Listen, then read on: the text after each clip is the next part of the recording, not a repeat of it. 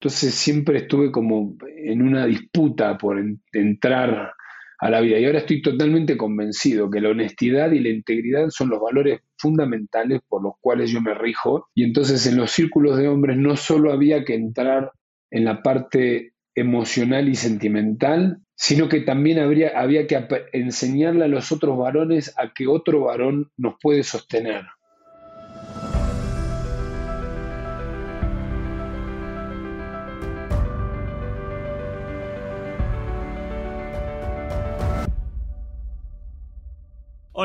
Soy Oscar Austria y estoy bastante emocionado de darte la bienvenida a Caminos Extraordinarios, un podcast sobre personas construyendo caminos de vida auténticos.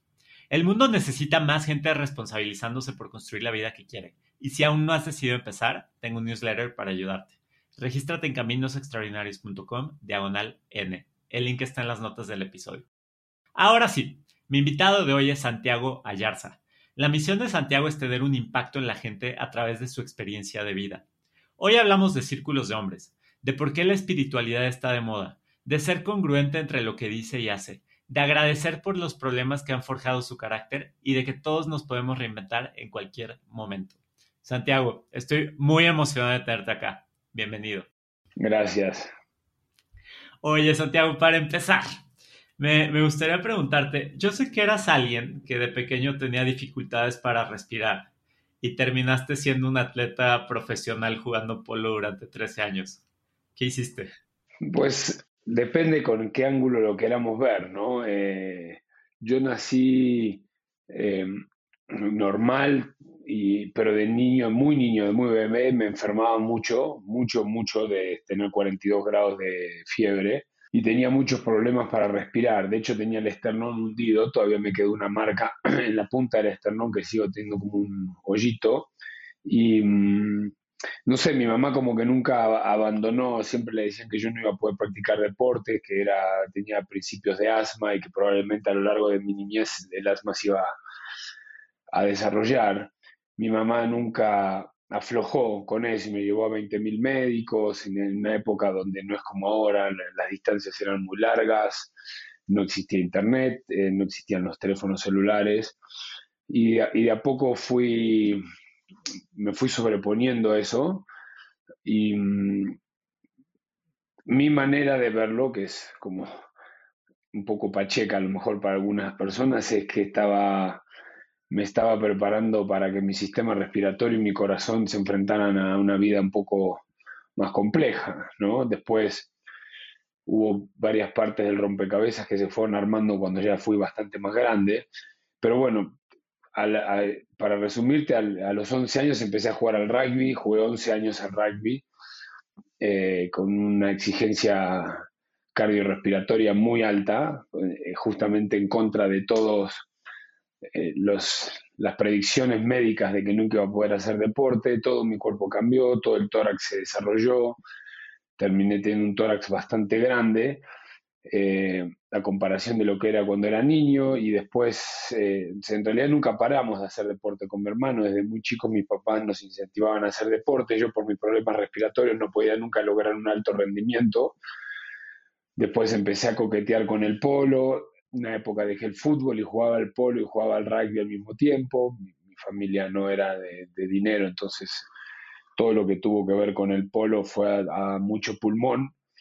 Y mm, después pasó como a la historia, el problema respiratorio, pasó a ser una anécdota eh, como ahora, ¿no? Es una anécdota. A veces pienso para atrás y veo todo lo que he hecho y todas las cosas que hago. Me encanta hacer trekking y he hecho caminatas a lugares muy altos y todo, y entonces es como anecdótico el tema de, la, de los problemas respiratorios. Buenísimo. Oye, Santiago, y para quien no te conozca, ¿pudieras darme un resumen de tu camino de vida al día de hoy? Yo nací, eh, somos dos hermanos, yo soy el menor. Nací en, en un núcleo familiar de papá y mamá de, clase media, media baja. Nacimos en el campo, en un pueblito cerca de una ciudad que se llama Luján, que está a 80 kilómetros de la ciudad de Buenos Aires, en Argentina. Y mm, nos, criamos en el campo con mi hermano eh, de una manera muy bonita, la verdad, eh, bastante salvajes éramos. Andábamos descalzos, nos subíamos a los árboles, eh, éramos bastante diferentes a todos. Mi mamá siempre empujó bastante para que vayamos a buenas escuelas, entonces en vez de ir en el pueblo donde estábamos, íbamos hasta la ciudad de Luján, íbamos a una escuela de hermanos maristas eh, eran muy católicos mis padres, nosotros fuimos muy católicos. Entonces fuimos educados en un núcleo que, más allá de que yo estoy totalmente en contra de la religión católica actualmente, eh, sí nos enseñó muchos valores de amistad, muchos valores de familia esa escuela. Eh, todavía te conservo amigos de aquella época y, y, entonces éramos como muy libres, ¿no? O sea, a veces recordamos eh, medio como la historia de Ingalls Family. Nosotros llegábamos de la escuela con mi hermano y háganle, muchachos. Teníamos caballos en casa, perros de dos, tres siempre. Entonces el castigo era no van a poder salir a jugar al, ni siquiera al jardín, al campo. Después pasamos, nos tuvimos que mudar, hubo una crisis económica familiar. Nos mudamos a la ciudad de Luján para poder seguir yendo a, a esa escuela, justamente fue la otra cara de la moneda, la, etapa de la adolescencia, ¿no? Eh, fue muy duro, hubo muchos problemas a nivel familiar y empezamos un camino bastante complejo porque eh, en, casa no había dinero y nosotros, todos nuestros amigos de la escuela, todos venían de unas cunas con, con, mayor dinero, entonces todos iban a ir a universidades privadas y se iban a mudar a Buenos Aires porque te tenías que ir a Buenos Aires como acá, ¿no? Que la mayoría de la gente emigra a las grandes ciudades para estudiar y entonces a mí no me quedaba otra que ir a una universidad pública, que son en esa época eran muy buenas, pero necesitaba dinero para rentarme un departamento, para trabajar. Fue una etapa muy difícil. Siempre había estado coqueteando con la parte del, profesionalismo de, del polo y un gran amigo de mi padrino se dedicaba a hacer caballos de alto rendimiento y de alto nivel. Convencí a mis padres que me dejaran dejar la universidad, me fui a vivir al campo, más lejos de una ciudad que se llama 25 de Mayo, y, y es una enseñanza que me llevé para toda la vida. Lo primero me dijo, me dijo, mira, flaco, hay dos maneras de jugar al polo, o eres millonario que tú no eres, o sabes trabajar de esto. Y entonces eso me marcó mucho porque es una filosofía de vida, ¿no? Aprender a hacer las cosas uno mismo y a partir de ahí eh, poder ser un buen líder de un equipo de gente, porque realmente uno sabe el trabajo que lleva a hacer cualquier otra cosa, ¿no? Y a partir de ahí, bueno, me fui de Caballerango a España por primera vez. Mi papá se quería morir porque me decía que no me había educado para que yo estuviera limpiando caballerizas. Volví, quise seguir dedicándome a eso, estuve seis meses en España y mi papá y mi tío me dijeron, flaco, te vas a estudiar, me volví a estudiar a Buenos Aires, yo era un bicho de campo totalmente, no, no entendía, no, no me hallaba con Buenos Aires, encima no tenía un peso, un peso al nivel de que me tenía que colar en el tren para volver a mi casa.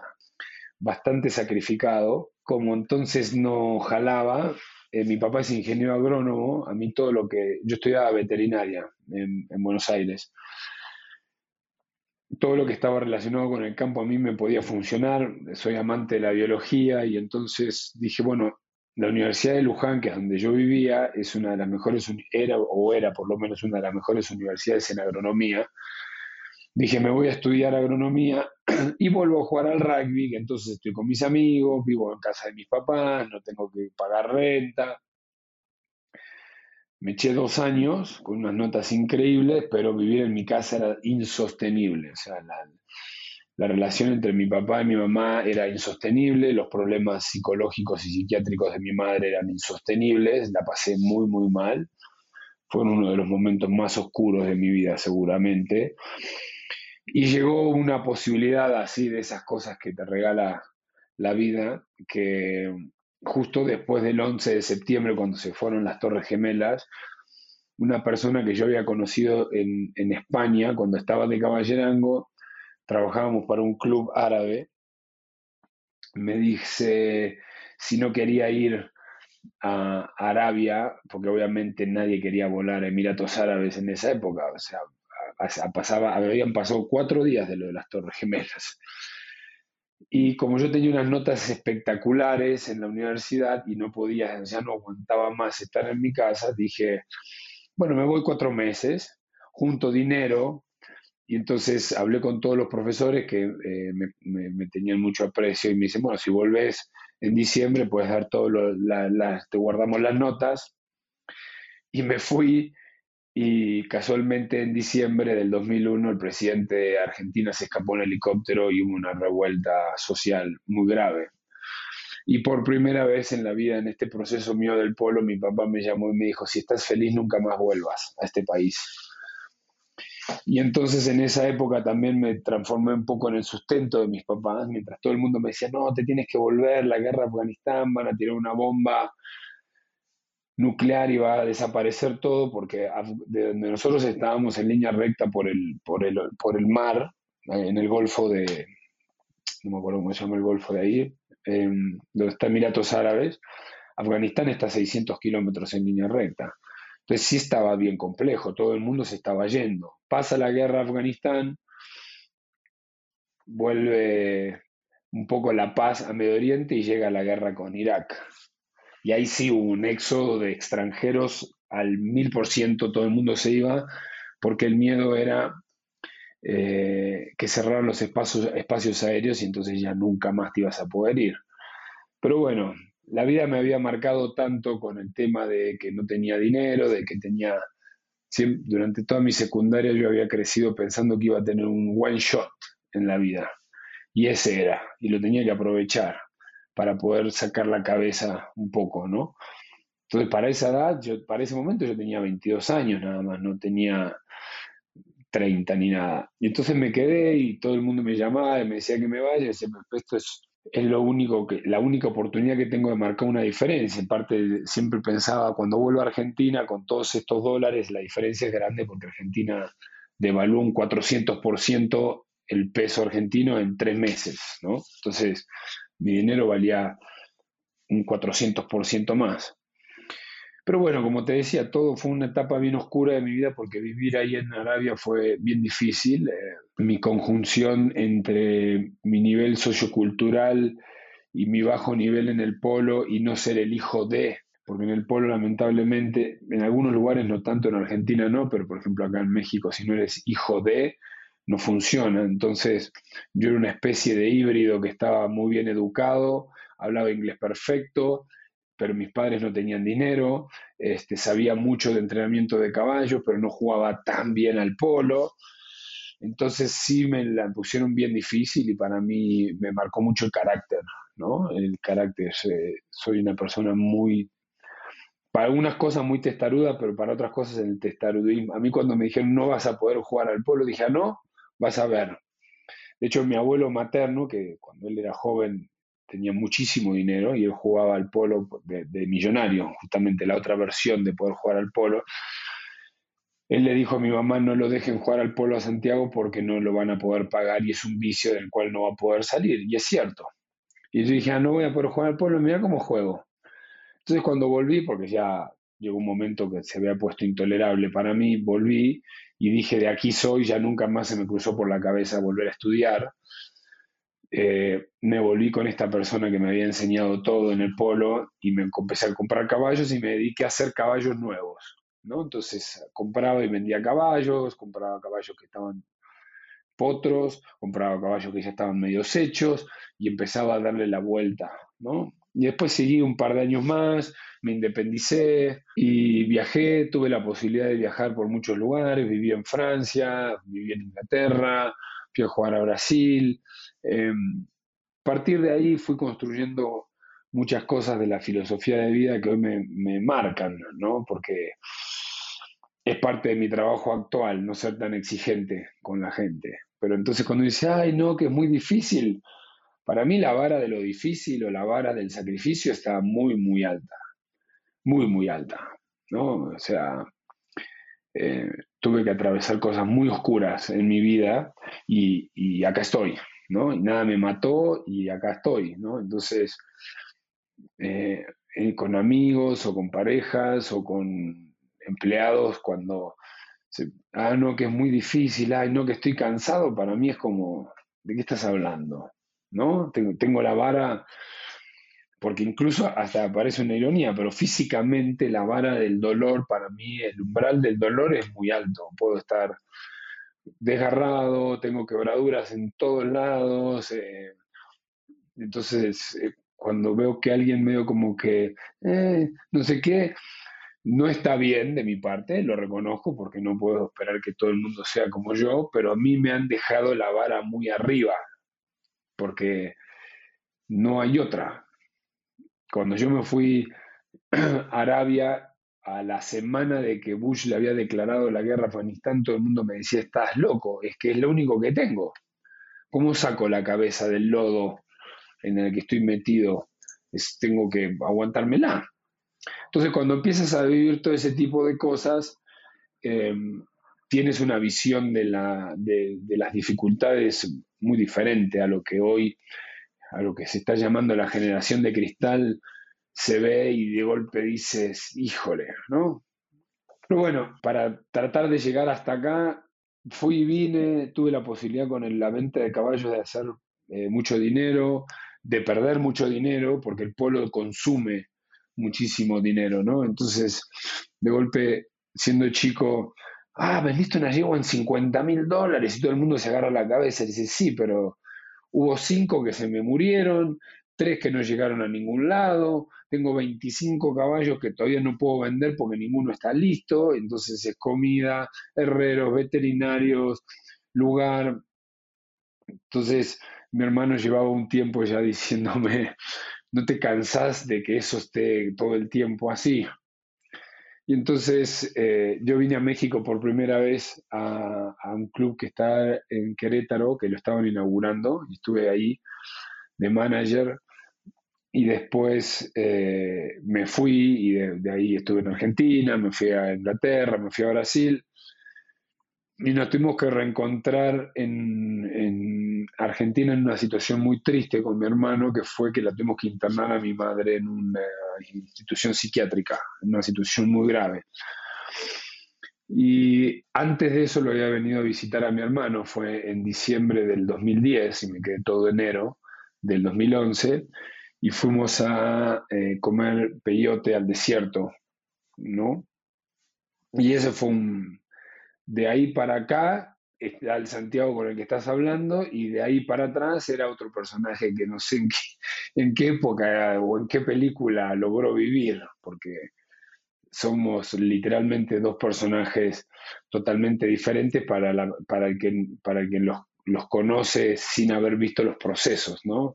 Si alguien me conoció en el 2008 y nunca más me vio y me ve hoy, hasta mi apariencia física, de mi forma del cuerpo físico, porque después de jugar al rugby, yo subí 15 kilos para llegar a jugar al rugby donde estaba. Entonces la, bajada llegó a un físico que era mucho más grande que el que estaba ahora, aunque jugaba al polo, tenía el pelo corto, bueno, estoy todo tatuado, tengo aretes, pelo largo. Somos dos personajes de, de películas distintas, ¿no?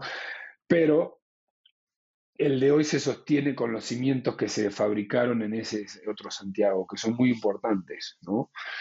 Y, de ahí también se desprende, para mí es una filosofía de vida. Yo estoy más agradecido por todos los problemas y cosas trágicas que tuve que vivir que por las alegrías, porque forjaron ese carácter que tengo, ¿no? Que es, eh, para mí no existe el no, y no, y no es. Hoy, hoy escuchamos, lamentablemente, la espiritualidad está de moda como una nueva religión que es más fácil, pero por si quieres entramos en ese lugar. Y entonces para mí el no no existe. El no se puede no existe, ¿no? Y, esta fuerza que tengo, que, la, que, yo estoy seguro que la traigo de otro lado, no, no, no es de esta vida, pero la encontré a través de la adversidad adversidades que la verdad no le recomiendo a nadie. Si algún día tengo un hijo, espero nunca poder, eh, espero nunca meterlo en esas situaciones. Pero en mi manera de ver el mundo, pues el universo es muy sabio y nunca tenemos la capacidad de comprender cuál es, qué tiene preparado para nosotros, ¿no? Y entonces fue a través de las cosas más tristes de mi vida donde yo encontré las cosas más valiosas que hoy tengo para regalarle al mundo. Y tratando de hacer un fast forward para llegar hasta acá, mi hermano me convenció de dejar el polo. Tenía una agencia de marketing, yo le decía en qué momento yo usaba un Nokia 1100, imagínate, en el año 2011, cuando ya existían los Blackberries, hacía un chorro. Eh, y eh, justamente en el viaje del desierto yo descubrí que había un mundo eh, del cual no tenemos la habilidad con los ojos, ni con los oídos, ni con la piel de percibirlo, solo hasta que abres el canal. Y entonces ahí me reencontré con una parte de mí eh, en un sueño increíble, donde entonces hubo como un reboost de esa fuerza que me hacía totalmente imparable. Entonces, cuando mi hermano me dijo, vos sos la persona que yo estaba buscando, que no la podía encontrar en México y yo le cuestionaba, pero si yo no tengo nada que ver con el marketing, mi vida es producir alimento para caballos, sé de biología, sé de genética, ya llevo 13 años de mi vida dedicados a esto, no, no, me dice, yo soy financiero, flaco, tenemos la misma educación, dice, lo único que hay que aprender es un poco de cada cosa, se repetía lo que me habían enseñado 14 años atrás, y tienes que saber dirigir y tienes que saber ensamblar. Me fui a Brasil, a, ya tenía un contrato en Brasil, pasó lo de mi mamá, nos reencontramos en Buenos Aires y dijo, bueno, va, va, me, me vengo a México. Y entonces de ahí sale el no.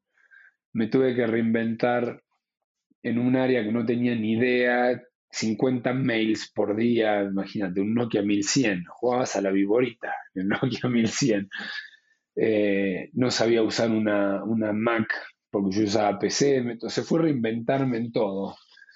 Pero al corto tiempo terminé manejando, siendo el director de la agencia y no porque mi hermano me haya regalado, porque soy el hermano, porque no iba a arriesgar su negocio en un estúpido, ¿no? sino porque tenía la capacidad de hacerlo y me reinventé en un área totalmente nueva, ¿no? De mi vida. Y entonces ahí, de ahí se desprende lo que te decía antes, ¿no? Todos nos podemos reinventar, no importa el año, no importa cuántos años tengas.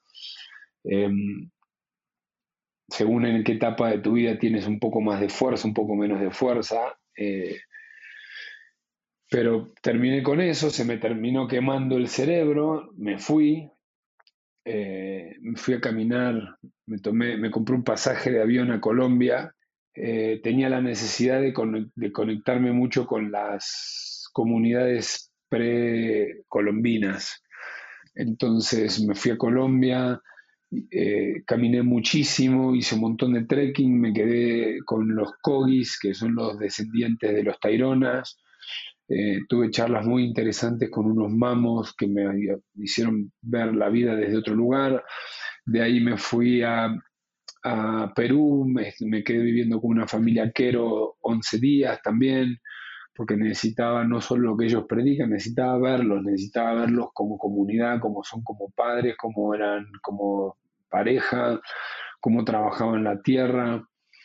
Eh, y de ahí seguí viajando, llegué hasta Bolivia, hasta que de golpe dije, me vuelvo. Pero en ese viaje me ha permitido, le dije a mi papá, no sé si vuelvo, a lo mejor me llego a alguna ciudad y me instalo ahí y te pido que me mandes. Yo tenía un perro que amo muchísimo, que amaba, se murió.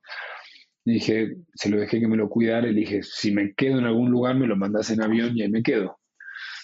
De ahí me volví a, México. Mi hermano inició un proyecto con una idea lindísima que se llama Pueblo del Sol en las sierras de Oaxaca. Me fui para allá, eh, hicimos una plantación de café muy grande, orgánico, desarrollamos, hicimos caminos, hicimos de todo, se formó un grupo de, gente increíble, volví a hacer mis círculos de hombres ahí. En un momento me di cuenta que yo tenía que hacer algo más, necesitaba seguir, demostrarme más cosas a mí mismo, ¿no? Que no tienen que ver solo con lo económico, sino con demostrarme algo que yo creo que todos los seres humanos se tienen que autodemostrar. Porque el día que te lo terminas de demostrar y lo terminas de ver tú, que es, es lo que todos los seres humanos es esa confirmación afuera que están buscando de sus padres, de sus hermanos, de sus jefes, la tenemos que encontrar de nosotros mismos. Y cuando encuentras esa confirmación, que es esta que yo necesitaba encontrar, es un regalo que te das para el resto de tu vida. Ya una vez que te lo terminas de dar, porque es una sensación en el corazón, eh, hagas lo que hagas, vivas lo que vivas, atravieses lo que estés atravesando, eso no se va nunca más. Entonces me fui de la organización porque necesitaba hacer algo, formé esta empresa que tengo ahora, que es otra agencia de marketing, pero que tiene una visión desde lo económico y desde las conexiones humanas entre las personas que trabajamos ahí adentro, que todo el mundo me decía otra vez, eso no, no es posible, y menos en el mundo del marketing. Entonces fue como un impulso extra para mí. Ah, no es posible, pues ahí, va. Y creo que lo hemos logrado, eh, que para mí lo más importante de todo son es las conexiones humanas. Yo soñaba con trabajar con mis amigos, no con mis amigos del parque y traerlos a trabajar. No que podamos hacernos amigos a través del respeto real de lo que aportamos como profesionales y que no somos máquinas y que si estamos en medio de un proyecto y tú tienes un problema familiar o se te muere el perro, eh, las grandes corporaciones de hoy les vale madres todo eso, ¿no? Y que entonces nuestros clientes también nos puedan ver como seres humanos, porque nosotros trabajamos con corporaciones muy grandes y entonces como le digo siempre, yo no trabajo con Don Nissan, yo trabajo contigo, ¿no? Y tú trabajas conmigo y no trabajas con mi empresa, trabajas conmigo, trabajas con Pierre, trabajas con Hugo, con quien sea. Y, y, sí, y sí me demostré que era posible, ¿no? Y me costó mucho, a lo mismo que todas mis ideas, que son como medio locas al principio, eh, me costó que la gente lo comprendiera y que lo aceptara y que, y que se adueñara de esas cosas. Y así llegamos hasta, hasta este momento. Espectacular, Santiago. Muchas gracias por, platicarme. Creo que me das una buena visión de, todo lo que has vivido. Y me gustaría entrar al tema de círculo de hombres, que lo mencionaste muy por encimita. ¿Cómo, bueno, qué relación tienes tú con los círculos de hombres o qué, qué hace parte de los círculos de hombre en tu vida? Y cómo, cuál, cuéntame la historia de origen, mejor. Mira, el origen, el origen, el origen es una ceremonia de ayahuasca. La, realidad es que yo estaba en una ceremonia de ayahuasca y ya había escuchado hablar sobre los círculos de mujeres, ¿no? que con todo el movimiento eh, femenino y feminista que está ahora tan fuerte, esto fue allá por el 2013, si no me equivoco, dije hay que hacer círculos para hombres, porque sin afán de aprovecharme o ponerme del otro lado de la cara del machismo, nada que ver. Eh, yo veo que tanto las mujeres como los hombres somos víctimas de un sistema, porque ningún hombre nació siendo bebé golpeador o siendo autoritario, ¿no? Hoy de grandes somos el producto de un sistema que nos educó a ser de esa forma. Y que no tiene nada de agradable para el hombre que lo está viviendo, ¿no? Eh, incluso para, para los hombres que son racistas o las mujeres que son racistas en su propio interior están angustiados por lo que representa esa otra raza, ¿no? Entonces, em, yo en ese sueño empecé a ver que qué diferente había sido nuestra educación. Entonces, por ejemplo, mi hermano y yo dormimos en la misma habitación hasta que él tuvo 18 y yo tuve 17 años. A 80 centímetros la cabeza de cada quien. Mi familia se prendió fuego. Entonces, mi hermano y yo nunca nos miramos a los ojos y nos dijimos tú y yo contra todo este despelote, porque no nos habían educado de esa forma. Entonces, él, él absorbió toda esa locura como pudo, la manifestó como pudo durante esos años y hoy está marcado bajo los mismos problemas que vivimos los dos de una manera, para algunas cosas igual a la, mía y para otras es justamente la otra cara de la moneda, ¿no? Somos víctimas de ese problema. Entonces, a mí hay una frase que siempre me gusta decir porque pasa mucho en Estados Unidos, ¿no? Cuando los mandan a la guerra a los chicos tan jóvenes y después vuelven y son unos inadaptados sociales, la sociedad los apunta con el dedo. Y es como decir, a ver, cabrones, ustedes me fabricaron una, una máquina de matar y ahora pretenden que sea un padre amoroso en mi casa, ¿no? Por eso digo que somos víctimas. Entonces a nosotros nadie nos enseñó a, incluso entre hermanos varones somos competencia a ver a quién le va mejor en la escuela, a ver a quién le va mejor en los deportes, a ver quién es el más guapo, a ver quién tiene más viejas. Y como yo cuando en una época que mi familia estaba muy jodida, me fui a vivir a la casa de mi padrino, y esos son cuatro. Es una mujer, un varón, una mujer, un varón. Y yo veía cómo se, cómo se hablaban entre las mujeres, ¿no? Las mujeres siempre pudieron abrazarse, siempre pudieron llorar, este, incluso si estaban en desacuerdo con alguno de los papás, se, encerraban en la habitación y, hablaban mal de ese papá y se abrazaban y se acompañaban. Y si el novio les metía el cuerno, pues lloraban juntas. Y a nosotros los varones que nos tocaba, que si a nosotros nos pintaban el cuerno éramos unos imbéciles. Entonces teníamos que inventar una contrahistoria para quedar como unos chingones. Y parece un chiste y una anécdota muy divertida, pero es una catástrofe para mí, porque entonces estás creando una estructura interna de ese hombre donde siempre es ganador, donde siempre eh, eh, es un chingón. Y la vida no es eso, ¿me entendés? Em, y entonces yo, y lo, sigo viendo con mi hermano recién ahora de muy grandes, pudimos encontrar esa conexión de, y todavía seguimos limando asperezas, de poder realmente aceptar que tú eres totalmente diferente a mí en algunos aspectos.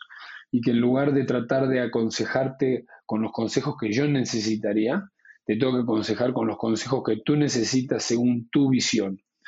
Entonces, en, esa, en ese sueño que tuve en esa ceremonia, dije, nosotros necesitamos Punto uno, un lugar donde nos podamos desnudar y ser totalmente vulnerables, porque ahí entonces hizo rebote con esa parte tan introvertida que yo era, porque yo desde chico eh, eh, empecé a, a, decir las cosas muy frontalmente a la gente no le gustaba, y entonces yo era el mala onda, y para mí era todo lo contrario, es como soy el mala onda, te estoy diciendo que sos un idiota, para que cambies, a mí me cuesta mucho trabajo decirte que eres un idiota mirándote a los ojos.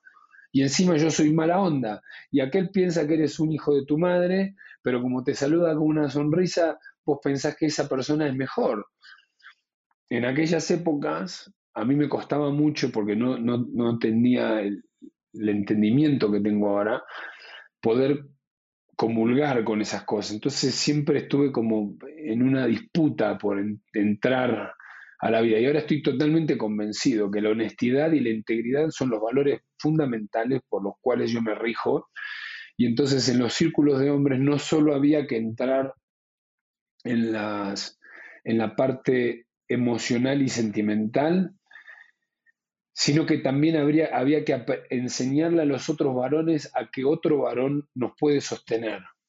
¿No? Que no todo, que no, no, no estamos en una permanente competencia con los otros hombres por el dinero, por salir primeros en una carrera, por ganar en el equipo de fútbol, por ser el más inteligente, por ser el que más tiene dinero. Acá en México lo ves todo el tiempo.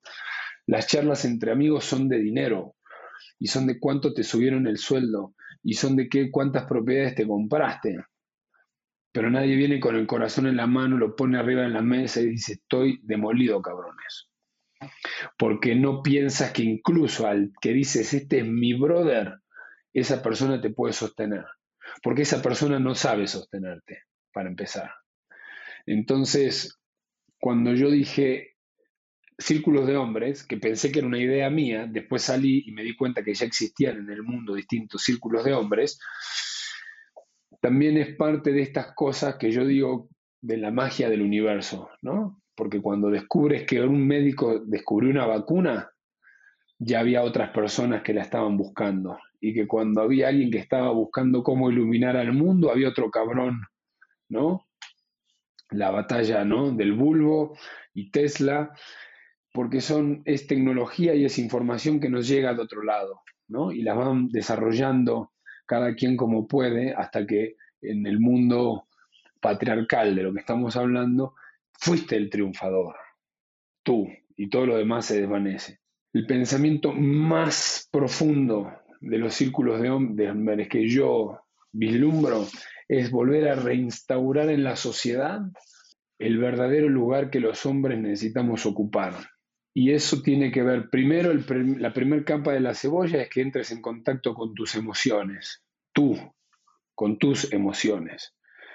Que después entres en contacto con cómo tú vibras al mundo. Cuando lo percibes a través de los ojos y lo percibes a través de tu piel, ¿qué ves? Porque tú no ves lo mismo que yo porque tú estás viendo que ahí hay una lámpara de color gris. ¿Qué tan gris es para vos o qué tan negra es para mí? No tenemos ni palabras en el vocabulario para poder describirlo. Pero el punto más profundo de todo es que nos convertamos en el hombre que necesitamos cuando estuvimos bien jodidos. Y que entonces salgamos de esas reuniones hacia nuestra sociedad, cada quien en su, en su núcleo, y sea para sus hermanos, para sus hermanas, para sus padres, ese ser humano, ese hombre que tuvo la capacidad de sostener de tal manera que permitió que la otra persona se entregara al proceso. Porque para que tú te abras y te desnudes en, en, la profundidad de tu alma frente a mí, es porque yo tuve que haberte desarrollado alrededor tuyo un tema energético donde tú te puedes sentir eh, de una manera en paz y confortable para que puedas abrirte. Si tú llegas con toda la intención de mostrarte vulnerable a un lugar donde somos todos machos hostiles, pues eso no va a pasar. Entonces, cuando tú te transformas en el hombre que necesitaste cuando estuviste bien jodido, y entonces en tu interior estás con esa paz y en esa capacidad de que tú te reconoces que puedes sostener sin juzgar. Entonces cuando estás en contacto con tu padre varón, con tus hermanos varones, con tus sobrinos o con tus amigos, puedes propiciar ese espacio para que ellos hagan eso. Y entonces es un efecto en cadena que se va. Y entonces cuando entras en contacto con las mujeres de tu vida, tu pareja, tu madre, tus hermanas, tus primas, tus amigas, eh, parado sobre esa energía, la discusión entre el machismo y el feminismo está de sobra. Santiago, ¿y tú como impartidor, cuál es tu rol? O sea, el otro día fui a, un círculo de hombres impartido por ti que me pareció una, una dinámica increíble. Digo, yo nunca he habido uno y, y me encantará seguir asistiendo, pero lo que me di cuenta es que como que tienes diferentes dinámicas dependiendo de la frecuencia con la que van las personas. Y en ese círculo en particular, como que todos éramos relativamente nuevos, ¿no? Pero tú como impartidor, me, me gustaría entender, ¿cuál crees tú que es una de las dinámicas que más hace que bajemos nuestras defensas y podamos realmente entregarnos a la experiencia? Mira, yo cuando abro los círculos, que es lo que es mi creencia, ¿no? Em, no es Santiago el que habla, no es este, esta cabeza, hay algo que llega de otro lado, de la misma manera que llegó esa idea en una ceremonia. Entonces, no preparo tanto las sesiones, más o menos sabiendo quiénes son los que van a venir y, si entonces, ah, ya viene este que ya hace varias veces que viene y estos dos también, que entre ellos, para cada vez que siempre hay nuevos, ¿no? Entonces, los nuevos vienen todos como muy expectantes y no quiero hablar, no me vayan a obligar a hablar, no me vayan a decir. Entonces, trato de hacer interactuar a los que ya saben las dinámicas pero como yo, me, yo no me presento en el plan de yo soy el impartidor y ustedes son los alumnos, eh, porque hay una cosa que es muy importante, el que más se beneficia de todas esas sesiones soy yo, de todos. ¿Por qué? Porque yo voy con la apertura de ver mi vida a través de la vida de todos ustedes. Entonces, cada vez que alguien esté hablando de lo que esté hablando, yo tengo la posibilidad, porque yo voy con esa predisposición, ¿no? Los que son nuevos no, no van ahí. Yo voy con la predisposición, primero, de que soy un afortunado de que todos los que vienen medio creen en algo de lo que digo, ¿no? Medio, medio creen en algo de lo que digo. Y, y me están dando la posibilidad de sembrar una semilla de toda esta, esta forma distinta que tengo de ver el mundo, porque al círculo de hombres lo hacemos entre todos los que estamos ahí. Pero esto de sembrar esta semilla de estos valores de lo que te estoy hablando, sí, sí viene de mí. Pero después si tú te presentas y hablas de tu historia familiar y a través de tu historia familiar yo tengo la posibilidad de ver mi historia de vida, eh, o si aparte, porque ahí está, el, espacio está abierto a través del respeto para que tú puedas opinar sobre lo que estoy diciendo. Y eso es una gran, para mí es un regalo. Cuando lo mantienes en un lugar como es el compromiso que yo le pido a todos, es un lugar sagrado, no importa la religión que tenga, la palabra sagrado tiene una definición por sí misma donde entonces lo que yo te vaya a decir, la opinión o el consejo que yo te voy a dar sobre tu problemática, es desde el verdadero corazón profundo, tratando de lograr el mayor bienestar para tu vida y la de todos los que estamos escuchando. Es una dinámica que te vuelvo a repetir, es el, el primero que se beneficia soy yo, porque que haya gente que no me conoce, que esté dispuesta a abrirse conmigo y, a, que a lo mejor filtre algo de lo que yo le estoy diciendo, porque eh, yo no trato de evangelizar a nadie, simplemente le digo, ¿qué tal si observamos este problema desde acá? esa es la dinámica fundamental, porque nosotros como varones y como hombres, que algunos serán más machistas, otros seremos menos, estamos replicando y repitiendo las programaciones que nos metieron cuando éramos niños. Entonces estamos replicando qué tan machista o no fue nuestro padre, qué tan machista o no fue o es nuestra madre. Y a través de lo que nosotros percibimos como algo que es, porque desde que naces hasta los siete años tú no puedes discernir si lo que hacen tus padres está bien o está mal, lo empiezas a hacer de más grande, qué tanto aprendiste la lección o repites el patrón. Entonces cuando yo vengo y digo, pero ¿qué tal si lo vemos desde acá? Lo único que estoy metiendo en tu mente es la posibilidad de que hay una hay otra forma de hacerlo. Y entonces si eliges seguir haciendo las cosas como tú las hacías, ahora es porque elegiste. Y eso es un gran cambio que mucha gente no se da cuenta y piensa que es una tontera, no, es, es ahí está todo. Si tú eres como eres porque no hay de otra, porque así me dijeron mis padres que debería de ser, estás siendo un Oscar que, que, me dijeron que debía ser así. Cuando yo simplemente pongo sobre la mesa otra posibilidad y tú eliges volver a ser la misma persona que eras, ahora eres como eres porque elegiste ser como eres. Y ahí radica todo el cambio.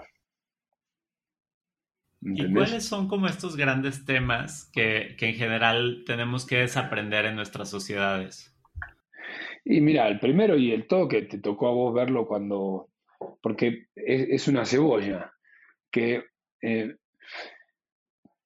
los que más van son los que tienen, como no son escalonados, no hablamos de lo que hablamos la vez pasada y entonces si me perdí dos, dos encuentros ya, ya valió como si estuviera en la universidad, ¿no?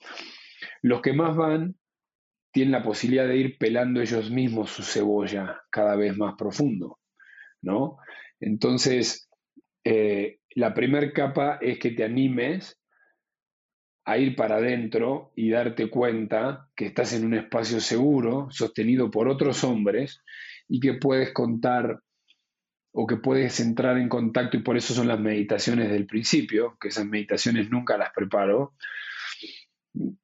veo que hay, cómo vienen, vinieron enojados, hay dos, dos, tres que están tristes, vienen como alegres, y te digo, yo me regalo en el mismo proceso de la meditación, porque por más que yo estoy parado, yo también estoy en ese mismo proceso y voy dejando que las cosas fluyan.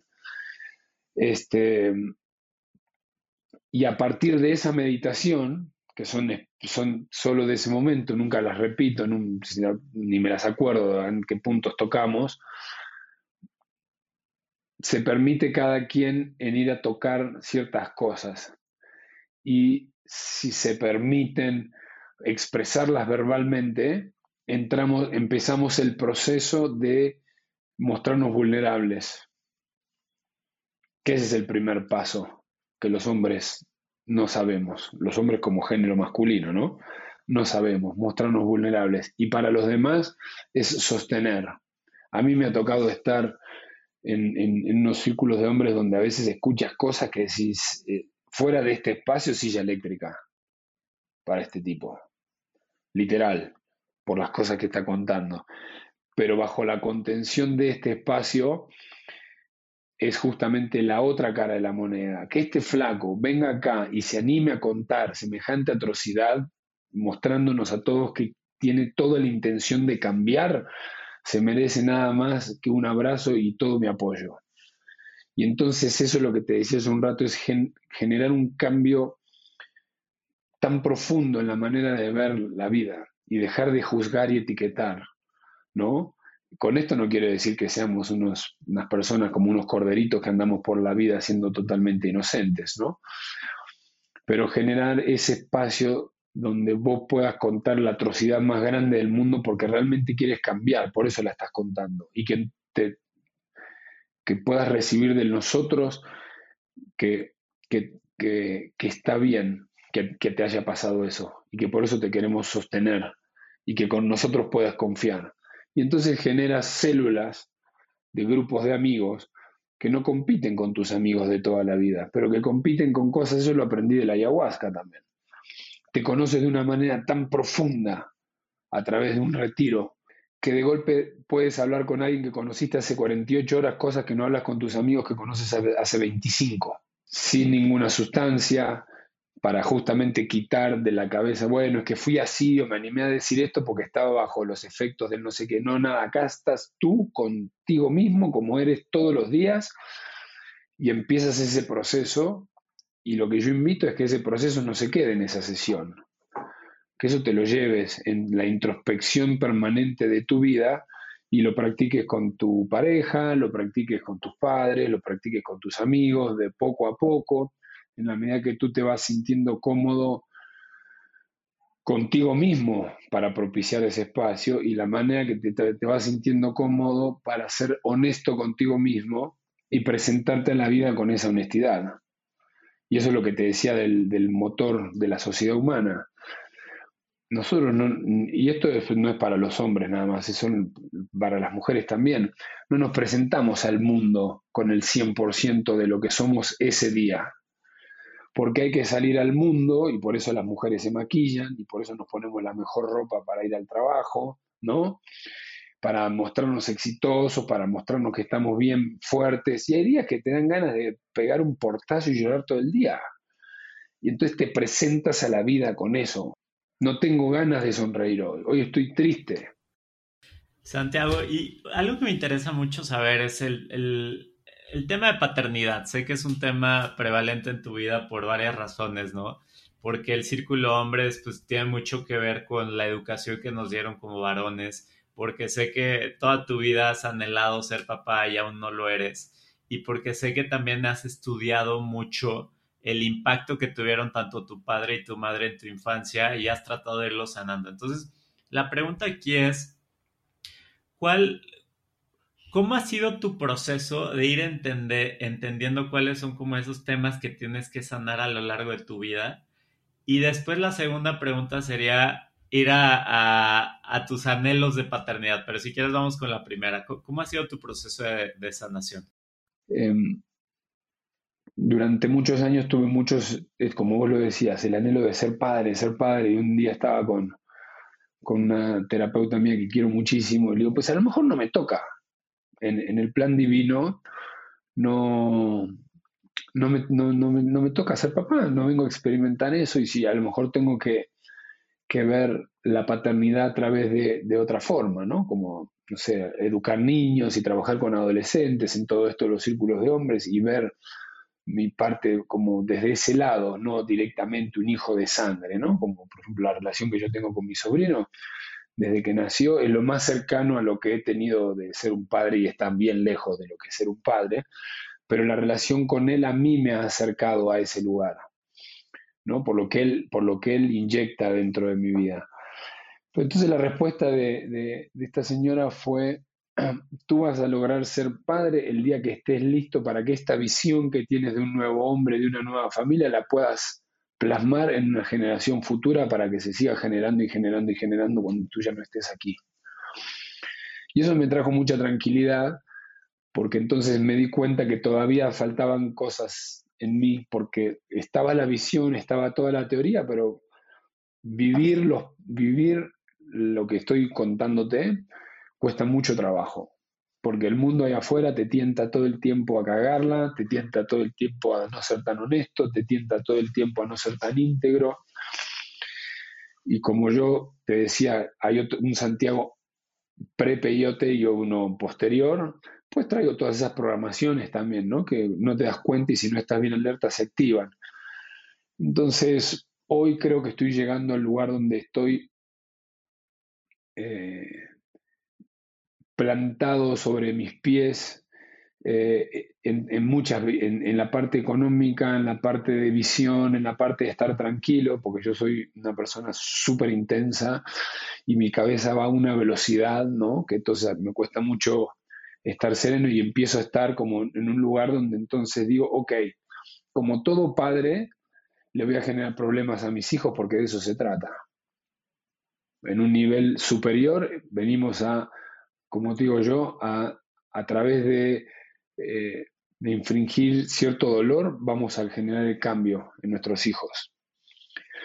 Entonces, pero no van a ser los que se transmitieron todas las generaciones en mi familia, del lado de mi mamá y del lado de mi papá, porque hoy miro para atrás y veo como ciertos problemas en el lado de mi familia materna vienen de ocho generaciones y en el lado de mi lado paterno lo mismo. Va a ser un corte hasta acá, y de ahí para adelante generaremos nuevos problemas, ¿no? Eh, pero no, no quiero que se repitan los patrones anteriores de los cuales te estoy hablando hace dos horas, que son los que han traído a la sociedad a un lugar donde yo veo que no puede estar. Entonces, cuando esta persona me dijo esto, se me hizo todo el sentido del mundo, porque para poder realmente fijar en, las programaciones de las nuevas generaciones algo, una visión que ya no es una visión, que es una realidad.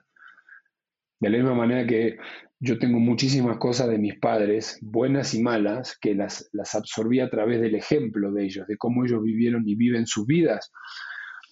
Pues esta visión, para que los hijos que ojalá algún día pueda tener, se les grabe como una programación yo tengo que estar viviendo a través de todos esos pasos. Y entonces hasta que eso no pasa, porque entonces yo no me siento cómodo, porque dejo, que es lo que te decía, durante mucho tiempo sentí que falta algo, hay algo, hay algo que no terminas de encontrar, hay algo que no te terminaste de, probar, que, no, que hay algo que no, que ya terminó. De hacer clic con esto de cuando me fui de Pueblo del Sol y, y necesité demostrarme que yo podía fundar un sueño desde mí, para mí, este, y, esta pieza fundamental que descubrimos que yo había tenido una hermana gemela que nunca nació, que entonces para mí era, era la pieza del rompecabezas que siempre faltaba, porque había un tema con la energía femenina a través del abandono y que todo lo contrario, fue un gran regalo que creo que no es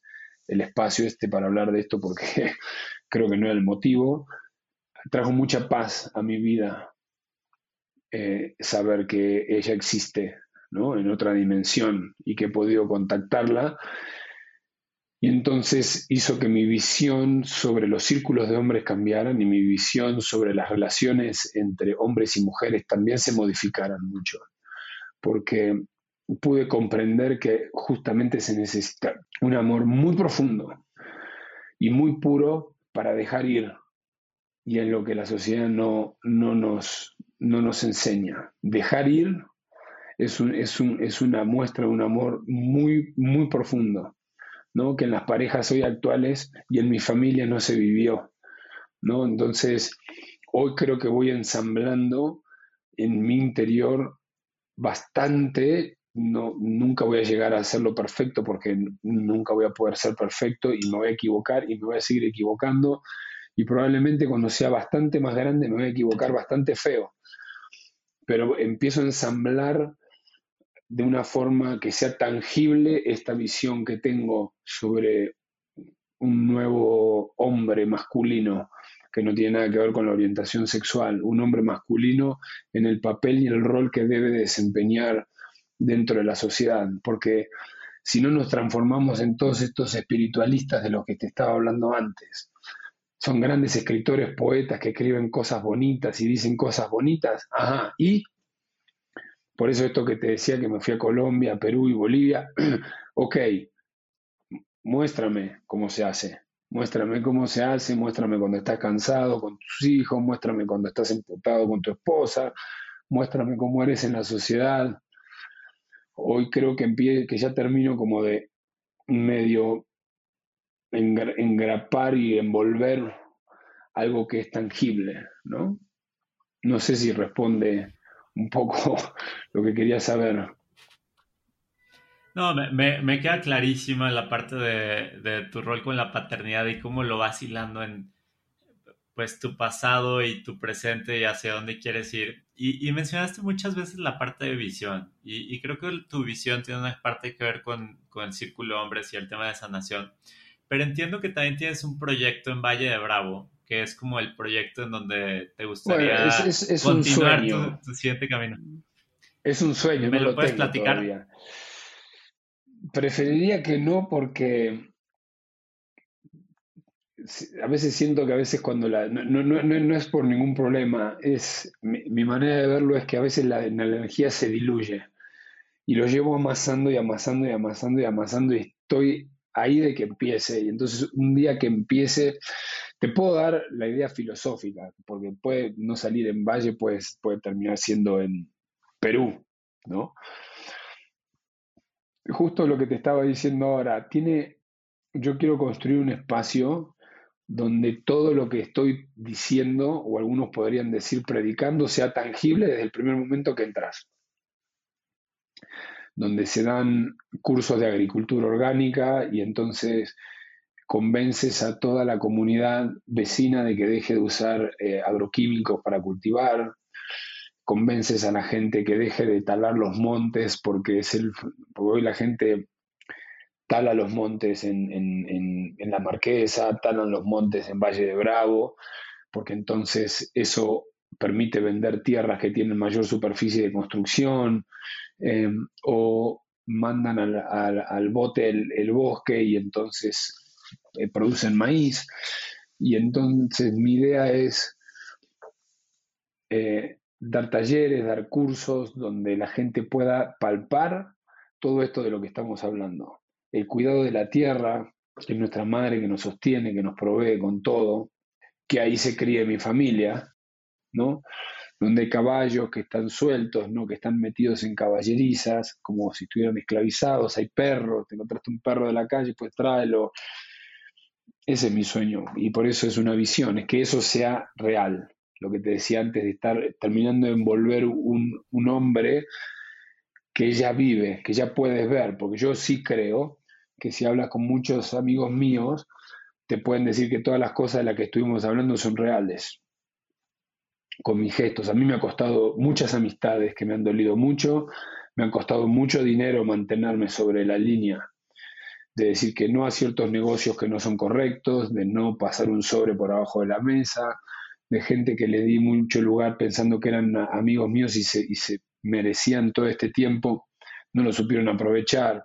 Pues no importa, yo sigo, sigo siendo igual, no porque ahora te conocí a vos y justo algún amigo me habría traicionado, ahora te trato mal, no, pues sigo, porque es, por eso es parte de todo lo mismo, es que las cosas que estoy diciendo sean visibles y que entonces la gente diga es posible. Y no que leí un libro con una teoría, wow, qué bárbaro, sí, cabrón, pero esto es imposible llevarlo a la realidad. En una ciudad como México no se puede. No, no, es posible. Y por eso me he tardado, creo yo, más todas las excusas que me habré metido en mis historias que me cuento como todos los seres humanos, porque a lo mejor no he tenido hijos, ¿no? O a lo mejor no he logrado otras cosas. Pero sí creo que es fundamental que demostremos a través del ejemplo, no quiero usar la palabra eduquemos, demostremos como seres humanos cada quien en lo que hace, porque por eso somos tan diferentes y tan únicos, que demostremos a través de lo que hacemos cada uno de nosotros que es posible hacerlo bien y no de la boca para afuera, ¿no? Fíjate, Santiago, me, parece sumamente inspiradora tu visión y la gente que te conoce te describe como alguien sumamente coherente y con una mentalidad atleta, que significa que realmente pones la disciplina que se necesita para, para hacer tus proyectos realidad.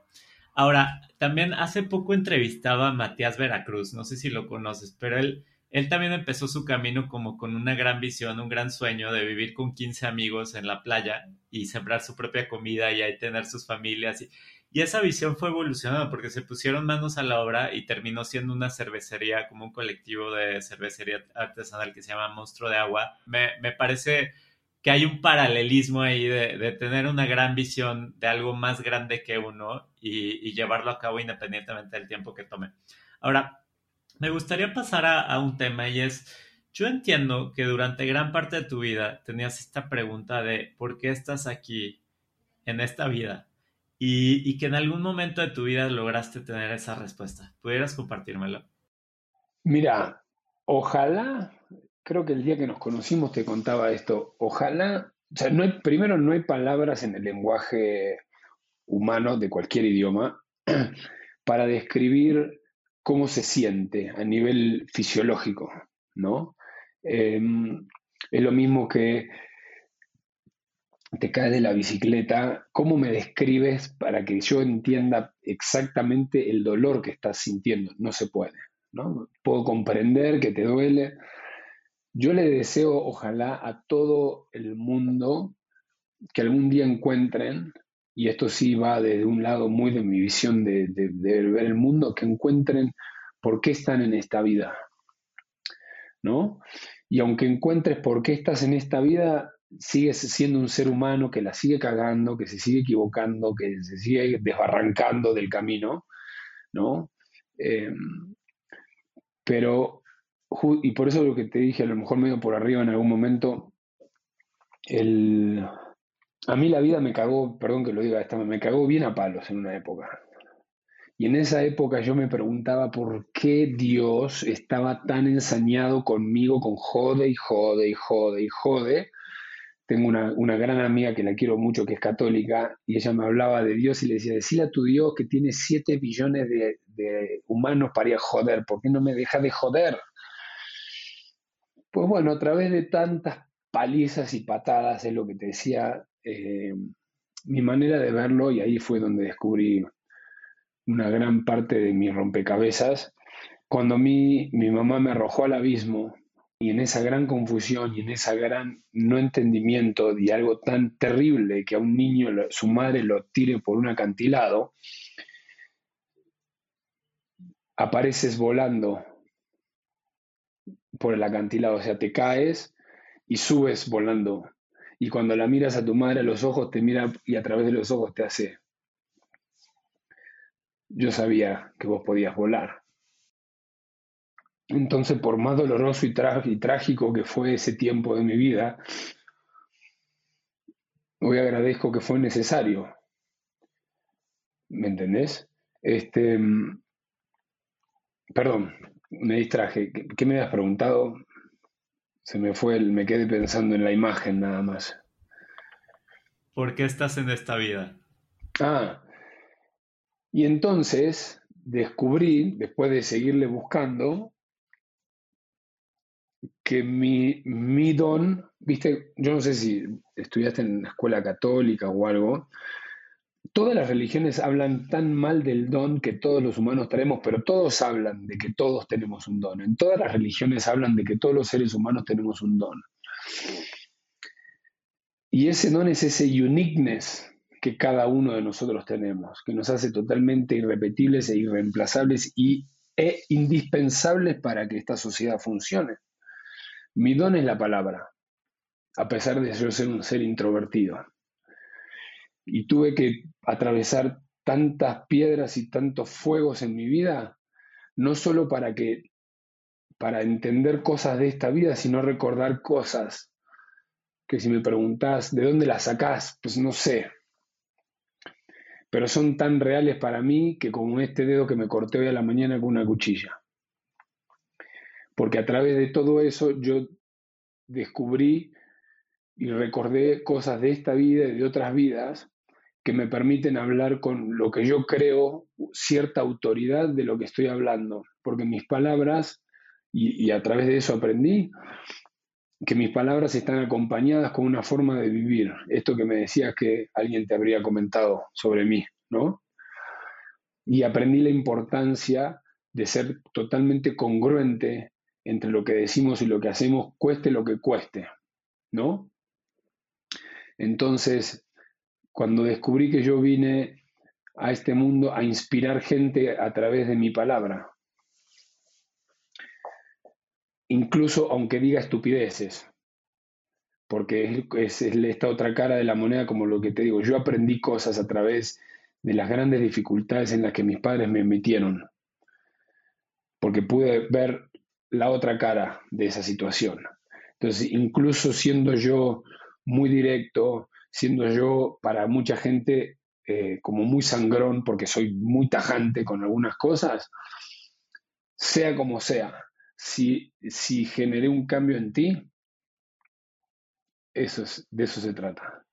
Si yo, si yo hasta de una, por, una, por una manera dolorosa o grotesca generé un cambio en ti, e, eso es lo que yo creo que es mi, es mi misión, es tener un impacto en la gente a través de mi experiencia de vida. E, eso a mí me ha ayudado que cuando la vida se pone negra, bien negra de vuelta, haber encontrado ese propósito de vida, a mí lo que me ayuda es decir, ok, ahora se puso negro otra vez, de alguna maestría te vas a recibir. Es lo que pienso.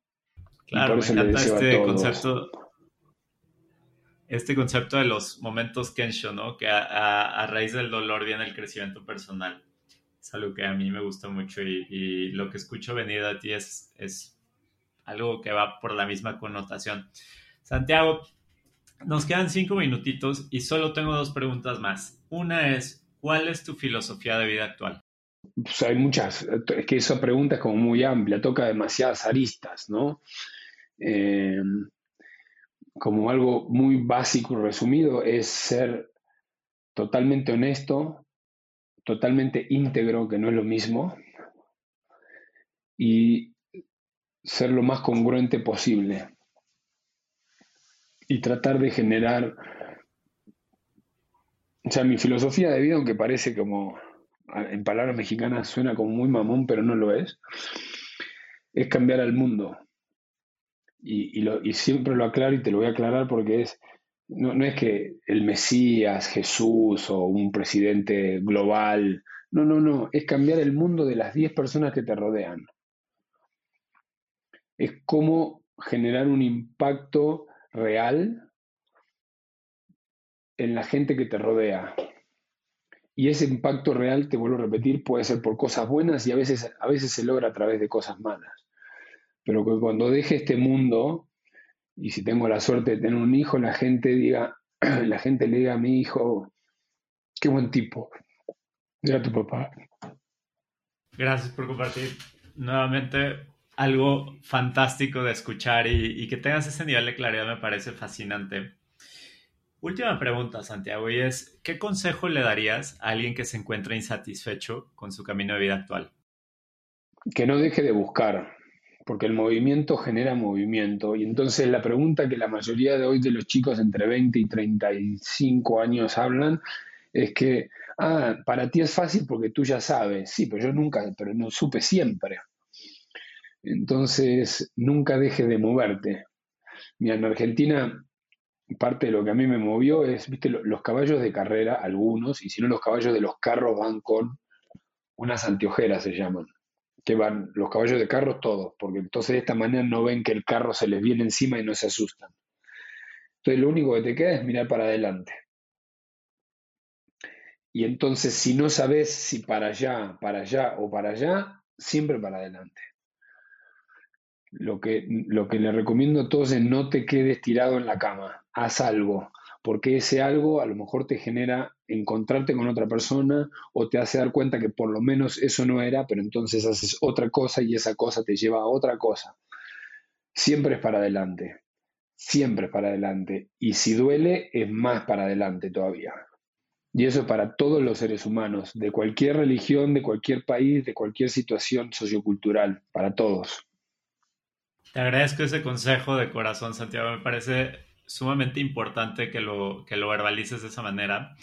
Y, y, yo estoy muy agradecido de haberte tenido aquí el día de hoy. Creo que tu historia es verdaderamente fascinante, poco, poco común, extraordinaria. Y, y, el que hayas compartido un poquito de tu camino sin filtros es, es, algo, o sea, pues tú hablas mucho de coherencia, de integridad y honestidad, que, que son tus tres valores principales, ¿no? Pero creo que a medida que vas contando la plática y todo eso, se nota que los vives. Entonces yo te agradezco eso, me parece un verdadero ejemplo. Y última pregunta que sería, si alguien te quiere seguir, ¿dónde te puede seguirte? Y si alguien quiere ir a un círculo de hombres, ¿cómo le puede hacer?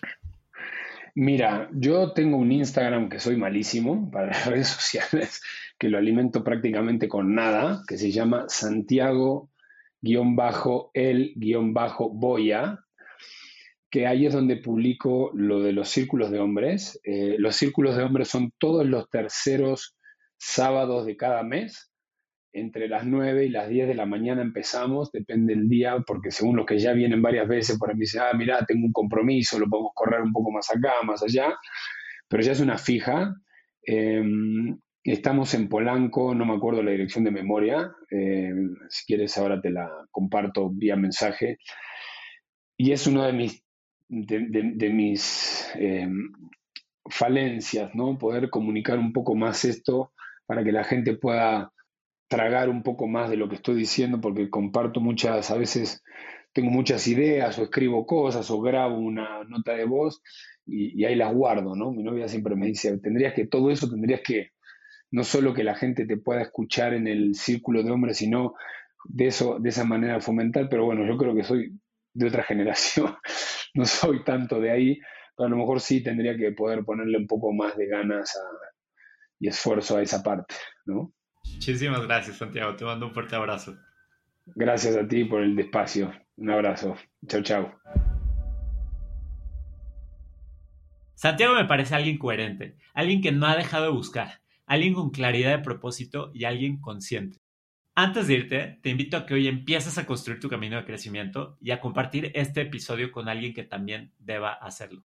Yo soy Oscar Austria y puedes encontrarme en el Instagram caminos.extraordinarios. Eso es todo por hoy. Nos vemos en el próximo camino extraordinario, del cual te dejo una probadita. Son esas corazonadas que te vienen, pero las llevas a la práctica. Porque bien podría yo quedarme ahí sentado y decir, ok, bueno, se me ocurrió esta buena idea y padrísimo. Y me siento y que, el universo llegue y me lo traiga todo. No, me surgió esta idea, la llevo, la, pongo en práctica. Me, me, llamó esta persona, le devuelvo la llamada y le hago esta propuesta.